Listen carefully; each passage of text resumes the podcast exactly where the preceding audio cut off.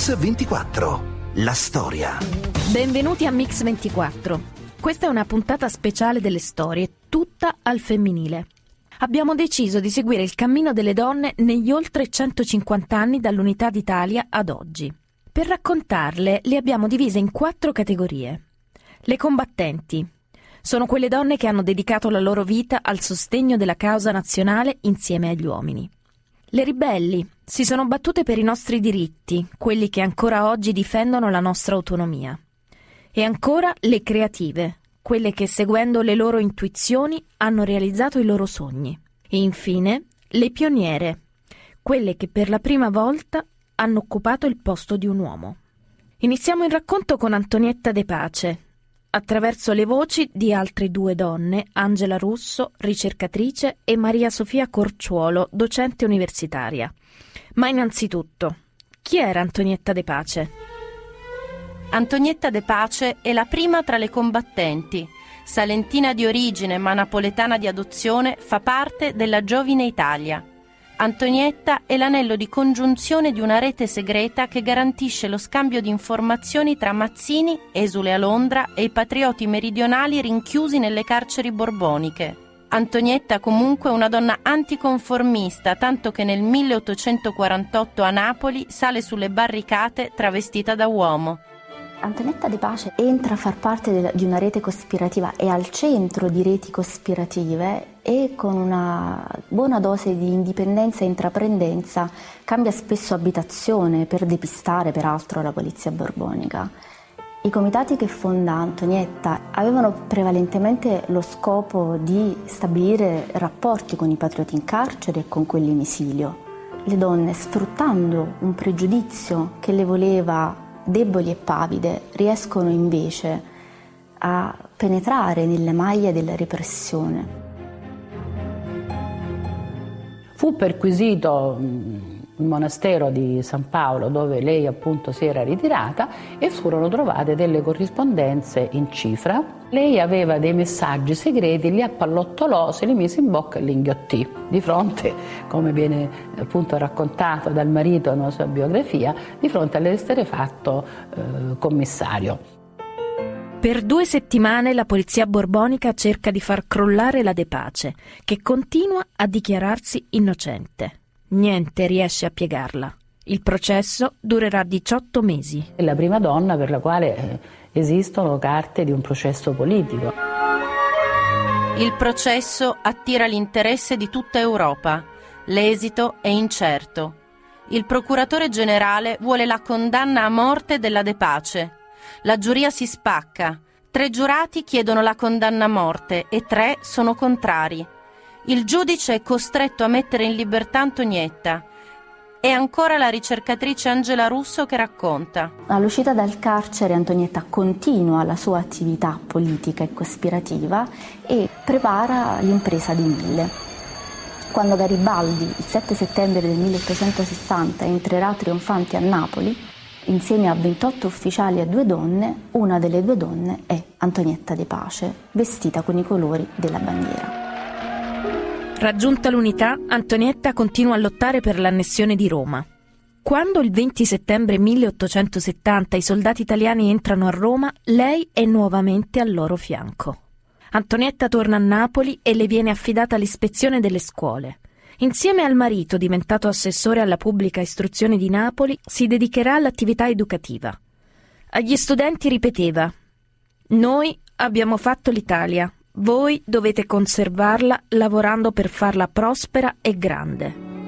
Antonietta De Pace ha avuto la grande capacità, insieme ad altre donne, di fare rete, di fare gruppo. E questa penso che sia un'eredità importante anche per le donne delle generazioni successive. Ed è proprio la forza del gruppo che caratterizza uno dei momenti più alti per la difesa della libertà e dell'indipendenza del nostro paese. La lotta partigiana alla fine della seconda guerra mondiale ha visto molte donne usare le armi, abbandonare il focolaio domestico e combattere con gli uomini. Ho fatto la resistenza per il fatto che noi abbiamo desiderato di vivere in un mondo migliore, con maggiori libertà e che sia riconosciuta anche la persona eh, sotto altri aspetti, anche l'aspetto umano. Eh, gli uomini, i figli, i mariti, i fratelli eh, erano in pericolo, chi era in guerra, chi era già morto e le donne si sono sentite eh, il compito di salvare la casa, in casa quello che era salvabile. E allora mi sono decisa a fare la staffetta, ho incominciato a andare avanti e indietro a Boves con la mia bicicletta, portare armi, munizioni, documenti, notizie, medicinali, viveri, secondo quello che potevo avere. Sono Carla Capponi, sono una delle partigiane che ha fatto parte dell'attacco di Via Rasella. Il mio compito era di fare la copertura al Bentivegna. Mi reco lungo questo pezzo del Tritone e vedo schierati tutti gli altri. Questo punto, già era, sono passate diverse ore, erano quasi le 3.40, quando vedo comparire sul fondo della via Rasella il gruppo de, dell'avanguardia tedesca. L'esplosione avviene e lo spostamento d'aria si getta quasi per terra, si ha come una spinta sulle spalle. Dalla parte di via Quattro Fontane c'è un autobus che viene sbandato e, va contro i cancelli del Palazzo Barberini. Molti ci hanno chiesto se avessimo saputo prima che ci sarebbe stata questa grossa rappresaglia, se noi saremmo, avremmo fatto l'attacco o se eh, ci saremmo offerti subito dopo per, eh, consegnati a, ai tedeschi. Dico che noi l'avremmo fatto lo stesso perché possiamo, la, la, resistenza non può prescindere dal, dal, dall'esistere senza pensare che poi il nemico si avvarrà di tutti gli strumenti che ha per, per le ritorsioni, questo non c'è dubbio, ma il nemico va combattuto comunque. L'attentato di Via Rasella del 23 marzo 1944 provoca la morte di 33 militari tedeschi. Poche ore dopo i nazisti rastrellano 335 civili, 10 per ogni soldato ucciso, scelti a caso per le vie di Roma. È l'eccidio delle fosse ardeatine. Una volta firmata la pace, però, tutto cambia. Le donne spariscono dalla ribalta. Ancora una volta, pochissime proseguono la strada dell'impegno. La politica è lo sbocco naturale dell'esperienza della resistenza. Nel 1946 Nilde Iotti è tra le 21 donne elette all'Assemblea Costituente e così partecipa alla nascita della Repubblica. Trent'anni dopo, nel 1979, diventa il primo presidente della Camera donna.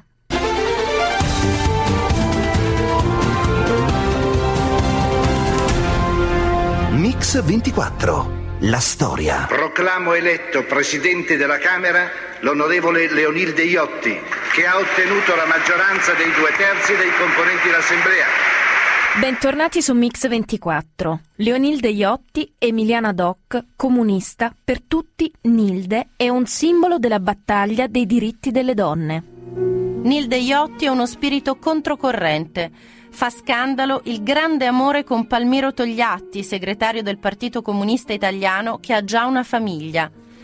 La loro relazione finirà solo con la morte di Togliatti nel 1964. Da quel momento in poi Iotti raddoppierà il suo impegno in politica e nel 1966 è convinta sostenitrice della legge sul divorzio. Oggi eh, da parte della maggioranza della popolazione anche e soprattutto direi da parte dei giovani il matrimonio è concepito soltanto quando esista un sentimento da parte dell'una e dell'altra persona che vogliono contrarre il matrimonio. Cioè la base del matrimonio è il sentimento. E non vi è dubbio che questo sentimento è tanto diffuso che oggi la morale del matrimonio è nel sentimento, per cui un matrimonio è morale se esiste un sentimento e non è morale se non esiste più questo sentimento. Quelle di Nilde Iotti sono parole rivoluzionarie per il 1966, ma hanno un significato ancora attuale. Sono diversi i fronti sui quali le donne si sono impegnate per difendere i principi e le leggi dello Stato. Se la Iotti ha combattuto dentro le aule di Montecitorio per uno Stato più moderno e più equo, Letizia Maniaci è una combattente dei giorni nostri. Armata di telecamera, mette a rischio la sua vita per raccontare la mafia, per informare sui crimini e sfidare l'omertà. Gli unici due imputati sono il boss mafioso Vincenzo Virga e il presunto killer Vito Mazzara. Da parte Neco c'è mafia. Per me non esiste mafia a parte Neco. No, non la vedo io come mafia. Sono principalmente io a riprendere quasi tutti gli arresti che capitano nella nostra zona. Infatti gli arresti più eclatanti che ricordo sono la cattura di Bino Provenzano, Lo Piccolo, Raccuglia, tutti questi boss di un certo nome qui dalle nostre parti.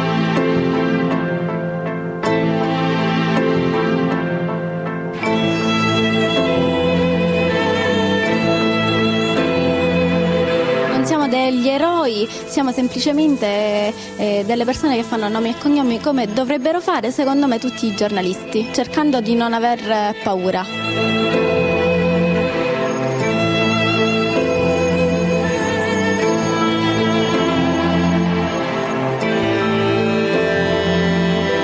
La mafia c'è? Mm, no, non è sono successe delle cose però non c'entra niente qua la mafia e cose.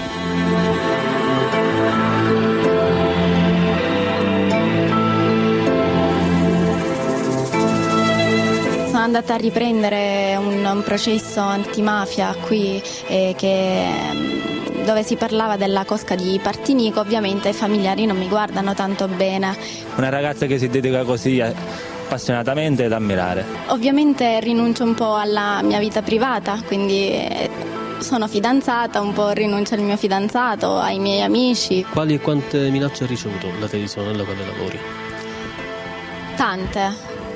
Dalla, dall'aggressione fisica a mio padre alle macchine, eh, alla macchina incendiata, alle lettere intimidatorie, alle telefonate intimidatorie. Combattere la mafia maggiormente in questo momento è una cosa pericolosa. Questo è quello che mi brucia di più. Quando ho subito l'aggressione fisica, eh, andando a finire in ospedale, mi sono sentito rispondere fatti a riposare che ci penso io e allora lì ho capito che il pericolo più grande non lo corro più io che ho già la mia età, ma chi la deve vivere? E che ormai si è infilata dentro questa emittente, dentro quello che è l'indirizzo lotta alla mafia senza se e senza ma e disonorarli è una questione d'onore. Letizia è diventata peggio di me. Quando è stato aggredito da, dal figlio di un boss di, di Partinico, di Vito Vitale, lui ha detto guarda fermiamoci un po', rallentiamo un po' la nostra vita perché visto che martelliamo costantemente contro la mafia, lui mi aveva detto dice guarda molliamo un po'. Io ho risposto che vogliamo fare con tanti sacrifici che giornalmente la mia famiglia, quindi tutti noi, anche volontari che vengono in televisione, facciamo. Mollare non, non mi sembrava il caso. Cos'è la mafia? Una montagna di merda. Letizia è una combattente. È una giornalista che fa un lavoro molto pericoloso, ma non solo. Letizia fa il cameraman, un lavoro che fino a pochi anni fa era considerato da uomini, come il pilota, il magistrato, mestieri per cui non è mai entrato nel lessico degli italiani una declinazione al femminile. Ed è per questo che nelle prossime storie le protagoniste sono le ribelli, quelle donne che hanno acceso la miccia del cambiamento nella coscienza del paese, conquistando con una dura battaglia durata tutto il Novecento i diritti necessari a vivere come individui autonomi e liberi. Lei cosa ne pensa delle donne che vanno a lavorare fuori? Voi non volete? No, in genere io sono contrario a che le donne lavorano. Penso che in casa ci sia tanto e tanto da fare. Ma perché non volete? Perché siamo gelosi di andare sola. Nei primi decenni del Novecento il lavoro era un fenomeno che riguardava soprattutto le donne delle classi più povere, che potevano accedere ai mestieri più umili e più poveri, al servizio nelle case dei ricchi, in fabbrica o nei campi impegnate nei raccolti stagionali. Stessi orari e stessa fatica degli uomini. Solo lo stipendio cambiava. Le lavoratrici erano pagate la metà. Lei, dopo 30 anni, lavora ancora adesso. Per forza, per la fabbrica dell'appetito. Anche se nel 1946 le donne ottengono il diritto di voto, il loro ruolo nella società rimane marginale. In balia degli uomini lavorano senza alcuna tutela, come testimonia questa raccoglitrice di olive negli anni 50. Signora, sapete cos'è un contratto? No, Ma sapete leggere o scrivere? no. Con gli anni 60 i confini casalinghi non bastano più. Standocene in casa cosa diventiamo? Un oggetto come che abbiamo in casa. Che vita è questa? Mentre si lavora va bene, c'è la preoccupazione del lavoro perché non è una, non è una cosa tanto facile, le esigenze che hanno tutti i mesi, tutte le settimane con le- i ritmi di lavoro sempre più intensi, però eh, dava anche altre soddisfazioni. Le donne vogliono vedere riconosciuto il loro impegno e i loro sacrifici. Faresti il lavoro di tua madre? Mia madre fa la casalinga, io la casalinga no. Che cosa promettevi alla Madonna? No, no, mi immolavo, dicevo, eh, lo, lo offro alla Madonna, questo mio sacrificio nel- nello stare insieme a, mio marito. Sono gli anni 70. Le figlie del boom economico scendono in piazza per gridare i loro diritti e per spingere il paese verso una vera democrazia che riconosca la parità tra uomini e donne. È l'inizio del femminismo, delle contestazioni e dei gruppi di autocoscienza in cui le donne finalmente si confrontano l'una con l'altra, parlano di sesso, piacere e maternità. È la rivoluzione sessuale. Quindi quando lui... Quindi non sentivo assolutamente niente, anzi avevo soltanto una sofferenza eh, abbastanza forte per cui per me diventava veramente un sacrificio. Ho pensato che ero stanca di, di subire e di sopportare, cioè avrò avuto anche io i miei torti, senz'altro. Però giunti a questo punto ho detto basta, un taglio netto. L'introduzione del divorzio nel 1970 e la legge 194 che nel 78 legalizza l'aborto sono i due temi caldi su cui il paese si spacca. Le donne rivendicano il potere sul proprio corpo, sulle loro scelte di vita. Le donne da allora sono molto cambiate. Si può quasi dire che le donne siano tutte un po' femministe, perché oggi possono godere delle conquiste e delle libertà che da quel movimento sono scaturite.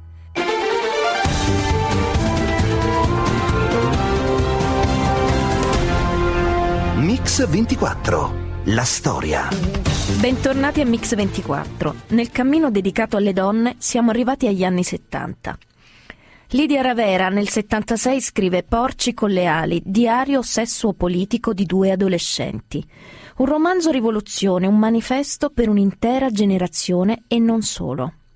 A distanza di quasi 40 anni, alla scrittrice chiediamo se c'è ancora un problema di parità di diritti e le chiediamo lumi sul rapporto delle donne con il proprio corpo. Certo che non c'è parità di diritti.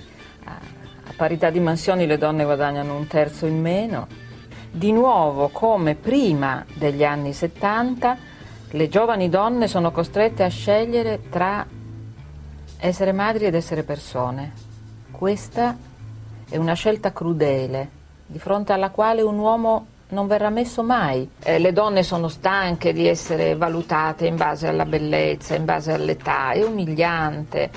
Perché noi dobbiamo avere sempre questo sguardo valutativo addosso che ci discrimina e ci mette le une contro le altre? Io sento molto le ragazze e le donne che di nuovo partono da sé e dal proprio disagio risalgono a una richiesta politica. Io non sono scandalizzata dai rapporti seduttivi, io sono scandalizzata dai rapporti mercenari, è diverso. Sedursi a vicenda è il sale della vita. Lo fanno le donne, lo fanno gli uomini, lo si fa a tutte le età, si seduce col corpo, col cervello, con le parole. Io ho insegnato a generazioni di ragazze a sculettare col cervello e mi hanno tutte ringraziata, tanto per cominciare dura di più. E poi tutto sommato è più divertente e soprattutto seleziona gli uomini migliori. Le donne sono così profondamente condizionate all'avere un valore solo come oggetti di desiderio che non sanno invecchiare molto spesso.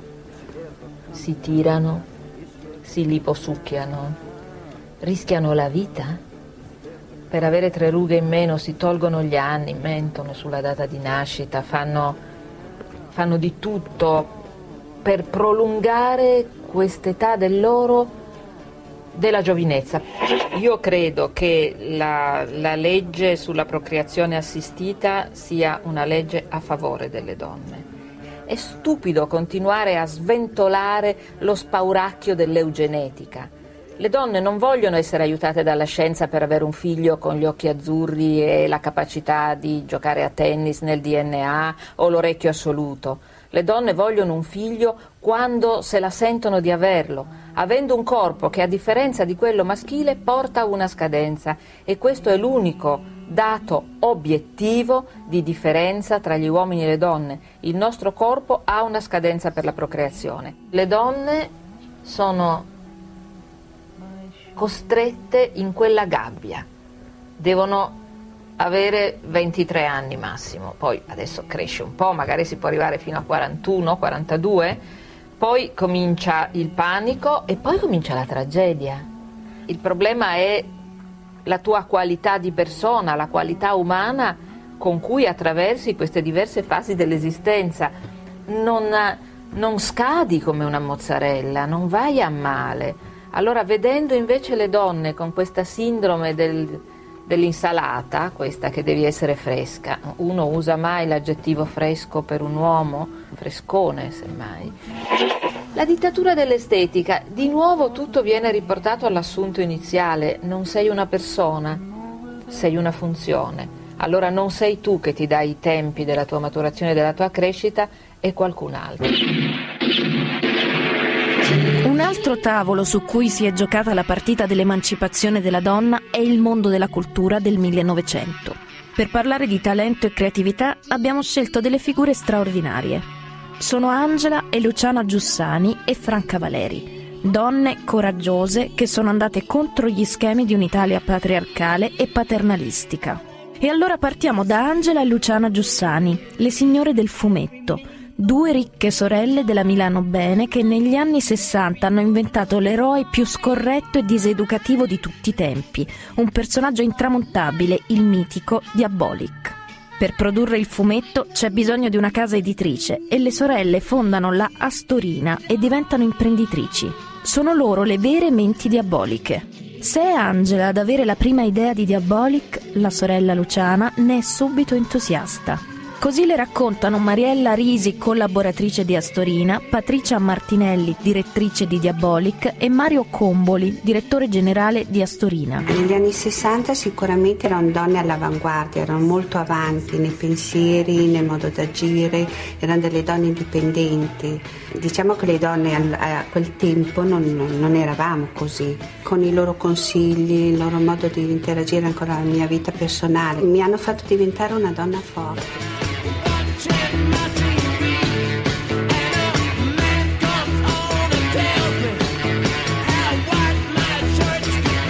Angela era una che ha cominciato da ragazza a dire io voglio lavorare, nei tempi nei quali le donne facevano principalmente le casalinghe.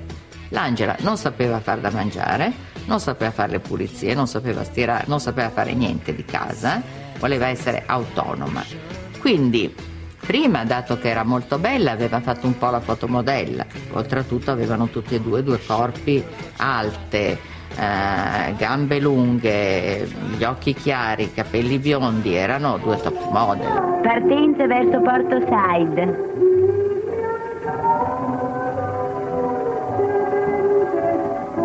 Ci siamo messi in costume e pigliamo il sole. Quando Angela ha preso la, la, la strada di diventare eh, praticamente editrice di se stessa, Beh, io credo che nel 62 non fossero molte le donne eh, con il coraggio sufficiente per buttarsi in un'impresa simile. Già il fatto di non firmare Angela Luciana ma AL era stato un suggerimento del distributore, ha detto guarda che se la gente scopre che sono due donne a scrivere, eh, probabilmente non, non ci crede che le storie possano essere così forti, così cattive.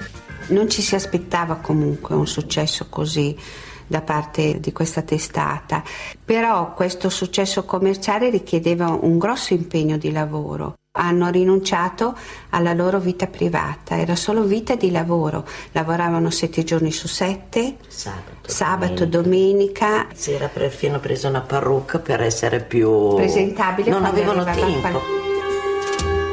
Nonostante i soggetti vengano dagli autori più disparati, le sceneggiature sono saldamente nelle mani delle due sorelle. La loro ormai è una tecnica vincente.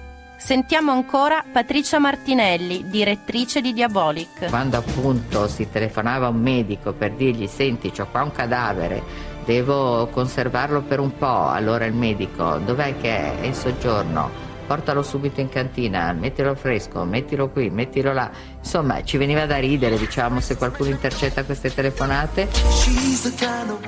3 milioni di copie l'anno e 50 anni cavalcando la scena del noir italiano e internazionale. Sono questi i numeri del successo delle sorelle diaboliche. Ironia, anticonformismo e una penna brillante. Queste caratteristiche accomunano le Giussani ad un'altra milanese geniale, attrice, sceneggiatrice e regista, Franca Maria Norsa, in arte Franca Valeri. Arriva al teatro quasi per caso. E Proust! Non si può più nominarlo! Dopo quello che ho passato per leggerlo tutto! La signorina Snob, la signorina Cesira, la signora Cecioni, la nobile russa decaduta. Tanti personaggi per un solo volto, quello di Franca Valeri. Le caratterizzazioni di Franca Valeri mettono in luce i tic, le manie, i vizi del nostro tempo e della nostra società. Alcuni sketch della Valeri e poi il regista Antonello Falqui. Lo aspetto sulle scale, lui mi vede, fa finta di non vedermi. Se ne va tutto dritto non mi ha mai rivolto la parola. Mi sfugge. Ieri sera l'ho visto uscire con una ragazza bella, eh? Se l'è scelta bella perché spera così di dimenticarmi più facilmente. Ciao Stelin, come va? Scusa un attimo che chiudo la radio. Ci sono i cetra, poveri decrepitoni. A parte che è geniale in tutto quello che fa, ma soprattutto è un'autrice oltre che attrice. E quindi i testi in genere erano di Franca Valeri. È riposante, trovo, no? Fra un ermetico e un esistenzialista fa sempre piacere. La condizione della donna è poi quella dell'uomo, però in particolare la condizione della donna italiana è abbastanza difficile e come tale offre molti spunti umoristici. Costumata! Accidenti a sta pettinatura. Dice si chiama Gabbe Cannavera. La chiamerei Saltimbocca. Viva cara, abbiamo compiuto i 90 e la trovo un po' sciupatina, com'è? Senta, non la voglio più vedere con quelle brutte rughe. Credo che tutte le, tutte le monologhiste di oggi debbano qualcosa a Franca Valeri. Franca Valeri è una capostipite del monologo i suoi monologhi erano tutti rivolti alle donne in genere o ai rapporti matrimoniali, era una specie di, di corollario sulla donna e quasi tutti vittime, perché lei aveva un, un, così un, un, senso delle donne sfortunate. Sartoria teatrale, eh? Che sono Umbertino in persona? Senta, sono la figlia della sora Augusta, no Piselli, quella maritata a Cescioni. Questa fare preferenze, Sor Umbertino. Meno storie, Franca.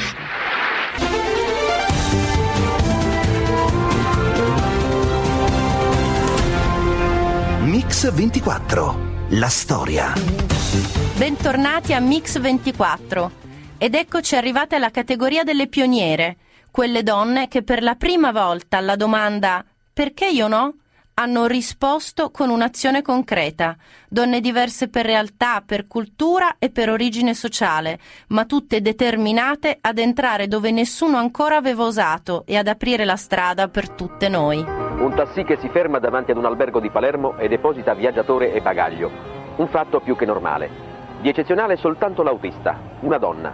Come mai, signora, ha scelto questo mestiere così strano? La necessità era casalinga, non usciva mai, non conosceva la strada di Palermo. Buone cose. Il 13 marzo 1960 la Corte Costituzionale con una sentenza passata alla storia fa cadere ogni preclusione all'accesso alle donne agli impieghi pubblici. Adesso per le donne si spalancano le porte sul mondo del lavoro. Sono il capostazione di Cervete degli Ladispoli, l'unica capostazione donna in Italia. Ho preso servizio quattro anni fa, quando avevo 19 anni. A voi sembrerà strano questo, questa mia attività? A me no, a me piace soltanto. Le ragazze sono inarrestabili, sognano, pensano in grande, sfidano ad armi pari gli uomini. Fiorenza De Bernardi è la prima pilota donna nella storia dell'Alitalia. Fiorenza De Bernardi, di professione pilota. Questo è il suo posto di lavoro. Lo ha scelto lei? Ah, certamente. No, non credo che me l'avrebbe offerto nessuno molto volentieri, perlomeno in Italia.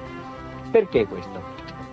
Perché in Italia siamo ancora molto indietro in queste cose, una donna che guida qualsiasi bicicletta mette paura. Fino a Novella Calligaris, 48 kg di grinta e determinazione che non ancora diciottenne vince la sua prima medaglia olimpica. Ma è così importante ottenere dei risultati? Sì, per gli altri non so. Hai qualche rimpianto per questa attività, per questo sacrificio, indubbiamente che hai fatto? Ass- nessuno. Una pioniera del telegiornalismo italiano, Piera Rolandi, non ancora trentenne, entra in RAI. Realizza importanti inchieste sulla condizione della donna e sui temi di attualità scottante ed è la prima a condurre un grande telegiornale in prima serata, il TG2 di Ugo Zatterin. Buonasera. Le donne sono oramai quasi la metà della forza lavoro e la maggioranza tra i neolaureati, ma sono ancora pochissime nella stanza dei bottoni e pensare che nelle grandi società quotate in borsa solo il 3% ricopre la carica di presidente contro un 97% di uomini con lo stesso incarico. Nei consigli di amministrazione le donne sono solo il 14% ed è per questo che abbiamo intervistato Rosanna Purchia, il primo sovrintendente donna del Teatro San Carlo di Napoli, il lirico più antico d'Europa, e le siamo andati a chiedere come fare il capo di un'azienda che produce cultura e se c'è un prezzo da pagare. Lei come ce l'ha fatta? Bella domanda, io penso che ce l'ho fatta con il lavoro. Ho lavorato 33 anni al piccolo teatro di Milano ed è lì, e lei, quella è stata la mia caserma e la mia chiesa e con uh, uomini come Paolo Grassi, Giorgio Streller, Nina Vinchi, insomma delle, delle enormi figure culturali del Novecento. Non può essere un caso se esistono solo due donne che ricoprono un ruolo di comando nei teatri italiani, Sì. che voglio dire sono centrali nel panorama culturale del nostro paese e in più non esistono direttori artistici donna di questi teatri, non ci sono direttrici di orchestra o magari ci sono ma non trovano grande, Grande spazio. spazio. Perché? Nel panorama culturale eh, italiano la donna non è vista come un possibile modello. Adesso qualcosa cambia, diciamo. infatti dopo di me con grande gioia ho appreso che Francesca Colombo è stata nominata a Firenze e spero che altre donne abbiano la forza di eh, guidare delle istituzioni.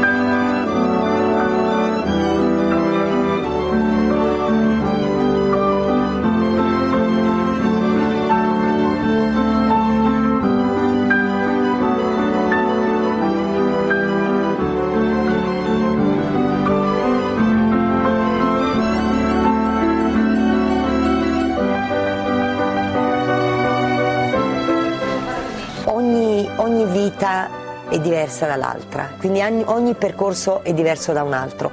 Io credo che eh, una donna ha totalmente diritto di essere madre e ha totalmente diritto di fare carriera e quindi di esprimere il meglio di sé anche nel mondo del lavoro. Lo può fare, lo fanno in tante e hanno dimostrato di saperlo fare e sono delle eccellenze. La il mio percorso, la mia rinuncia personale, se vuoi, va anche iscritta ad un momento della vita che, eh, di una vita che corre, che è quello il momento, che se o ti concentri a quello o stai perdendo un treno e io era un treno che non volevo perdere, per cui ho eh, rinunciato ad un altro grandissimo e meraviglioso treno che è la più bella produzione che una donna possa fare, cioè un figlio.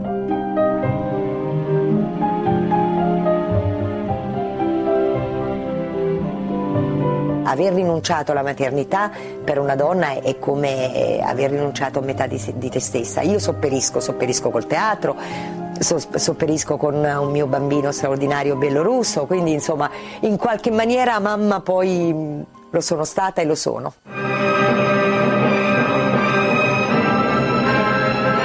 Io penso che un sovrintendente prima di tutto si dovrebbe occupare delle grandi strategie del teatro. Entrare nel merito di quello che si fa nel processo produttivo è anche per me uno stimolo. Sicuramente penso che un sovrintendente deve sovraintendere, quindi entrare nel merito di tutti i processi produttivi del suo teatro.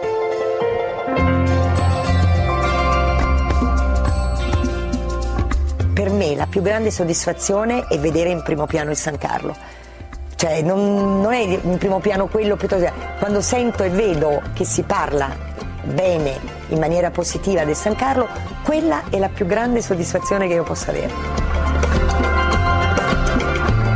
Il manifesto del 47 dell'anno di nascita del piccolo teatro di Milano, eh, scritto da Paolo Grassi e dall'allora grande sindaco Greppi, eh, tra le altre cose diceva un teatro pubblico di una città deve essere equiparato alla centrale del latte.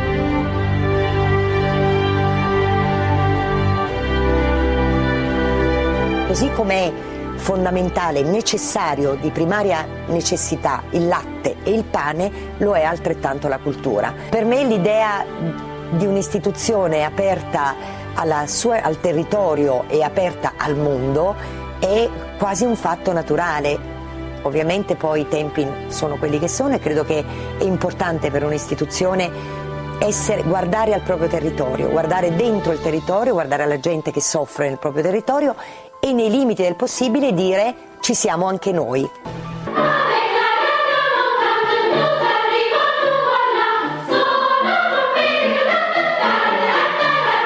C'è bisogno delle quote rosa anche nei teatri italiani, secondo lei? Sì, nel senso sì, c'è bisogno di cercare a, di, di, di rompere certi pregiudizi o certe sulle donne che invece riescono a fare squadra, riescono a portare avanti una istituzione io ci scommetterei e ci crederei. Io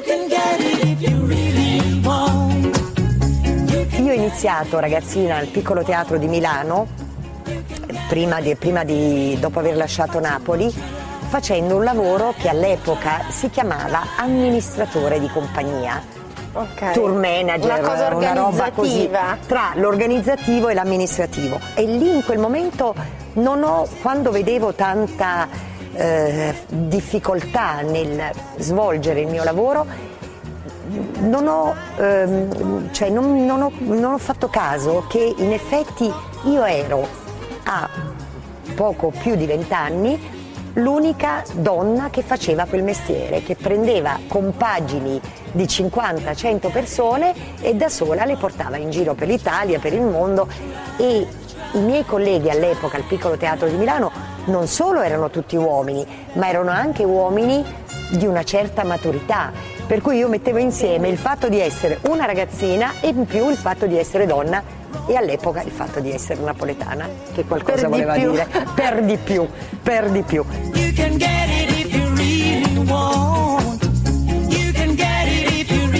Non è che adesso però le, le donne di oggi si rendono davvero conto di cosa significasse lavorare ed essere donna. All'epoca ti trovavi di fronte a dei muri, a della gente che a volte, soprattutto i direttori dei teatri, facevano addirittura fatica a riceverti perché dicevano chi vuole questa ragazzina, eh, quale problema? Invece io andavo a difendere il mio teatro e lo facevo con una determinazione, con un coraggio, con un'incoscienza che poi alla fine dovevano, gioco forza, ammettere che mi dovevano stare, dovevano ascoltarmi. Che lei era brava. Non perché ero brava non lo so, però che dove, dovevo essere ascoltata.